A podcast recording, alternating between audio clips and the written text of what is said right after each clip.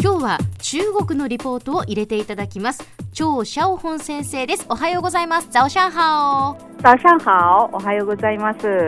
えー先生は現在大連理工大学で教育と中日企業の比較研究をなさっています先生今日はどういうお話でしょうかはい、今日は中国の富豪ランキングの特徴に関する話題です。ほう興味深いです、よろしくお願いしますはいはい、この8月にはあの中国の新たな富豪ランキングが発表されました。はい中国の富豪ランキングには、えー、大体3つありますね。えーフォーブスのが一つと、はいあと HURUN って書いてホールンっていうふうに呼ばれているものがあってほうそれと新財富っていうものもありますへー今回発表されたあのランキングはホールンとフォーブスの富豪ランキングをもとに作成されたものですはい、フォーブスといえば日本でも馴染みがありますよそうでねすねはい一方ホールンはご存知の方が少ないかとあの思いますが、ホールンはですね中国の企業価層の変化に関する追跡記録を行った権威的な機関でで富豪ランキングリストの研究開発も行っているんですね。かなり国中国の現状に詳しいあの業者だっていうふうな認識がありますね。はいで中国の富豪ランキングによりますと中国全国において100億元つまり1500億円以上の資産を持つ富豪は20うん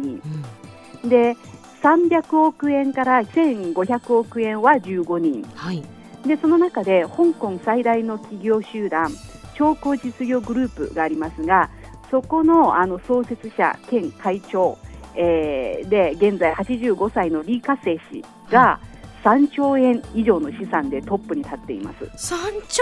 以上の資産ですかもうわけわからないですねもうそもうすごすぎて規模がよく想すご像できすなぎていですねピンときま せんはいそうですねピンとこないですねえはいであの飲料大手のワハハの創設者宋慶吾氏がはい1兆2300億円で第2位、うんそして第3位は不動産開発のワンダ資産の王慶林氏ですはいあの彼の資産は1兆1700億円だそうですこういった富豪ランキングはですね、ええ中国の経済社会の転換が持つ本質を打ち出しているんですねはい着目する側面によってさまざまな特徴が見えてくると思いますがええ時間の関係で今日は年齢と業種的な特徴を簡単にご紹介しますね。はい一つ目は年齢的な特徴で、あの富豪になった人たちはだいたい50歳から65歳の間に集中しているんですうね。んまあ50から65歳の間に事業を成就する、これは当たり前といえば当たり前の話ですうね。んうん、でも中国にはまた特別な事情があります。ほう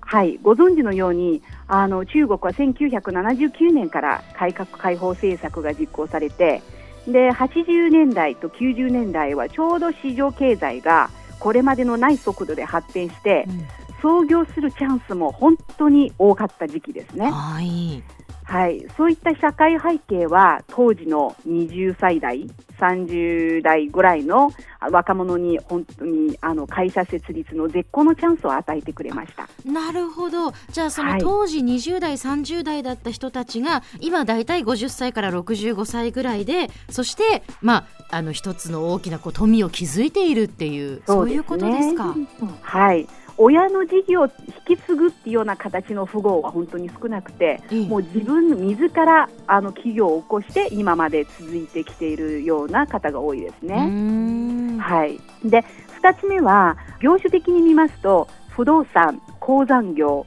医薬品、そして認知度の高い商品領域に集中する傾向が見られますう。ん例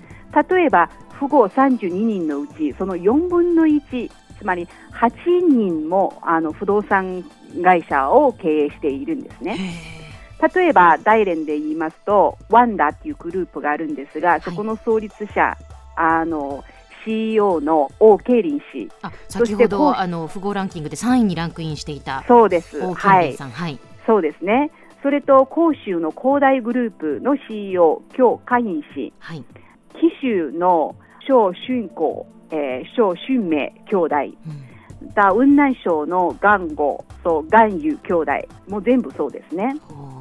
でこの産業に集中しているんですね、うん、不動産業に富豪が集中する傾向が見られたのがあのやはり中国の都市化が急速に推進されていてあの建築業が発展していたことが原因ですね。うん、これはもう目覚ましい都市化が見られるあの途上国の共通点だというふうに言われていて、はい、でまあ、不動産あるいは鉱山などのような資産などのような業界はですねあの本当に資産が蓄積しやすい産業だというような認識があって、でもそれと比べてですねミネラルウォーターとかビスケットを代表する食食料品業界における富豪の出現はまたちょっと新しい感覚を与えてくれるんですね。中国全国の消費者に愛されてきたミネラルウォーターの生産業者中国最大の飲料メーカーワハハ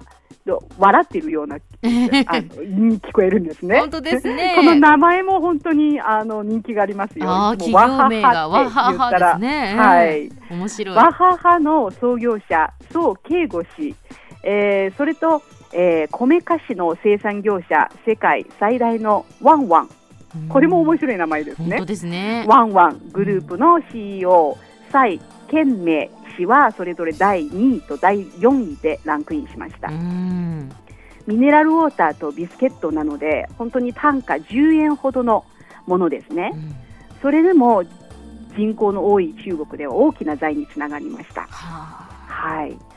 でこういった経済成長とともに中国は消費力が格段に大きくなってきて、まあ、世界最大の市場に成長したわけですね、はい、こういった中国を相手にあの商品を販売する世界規模で見ますと各国の企業のあの積極的な動きも理解できるようになりますね。うそうですね、はい、はい、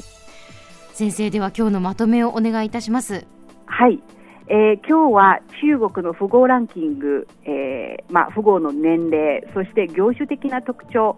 えー、および富豪を育む中国の社会経済背景に関するお話をしてまいりました。ありがとうございました。今日は中国リポート、張シャオホン先生でした。ありがとうございました。シェシェ。シェシェ、再见。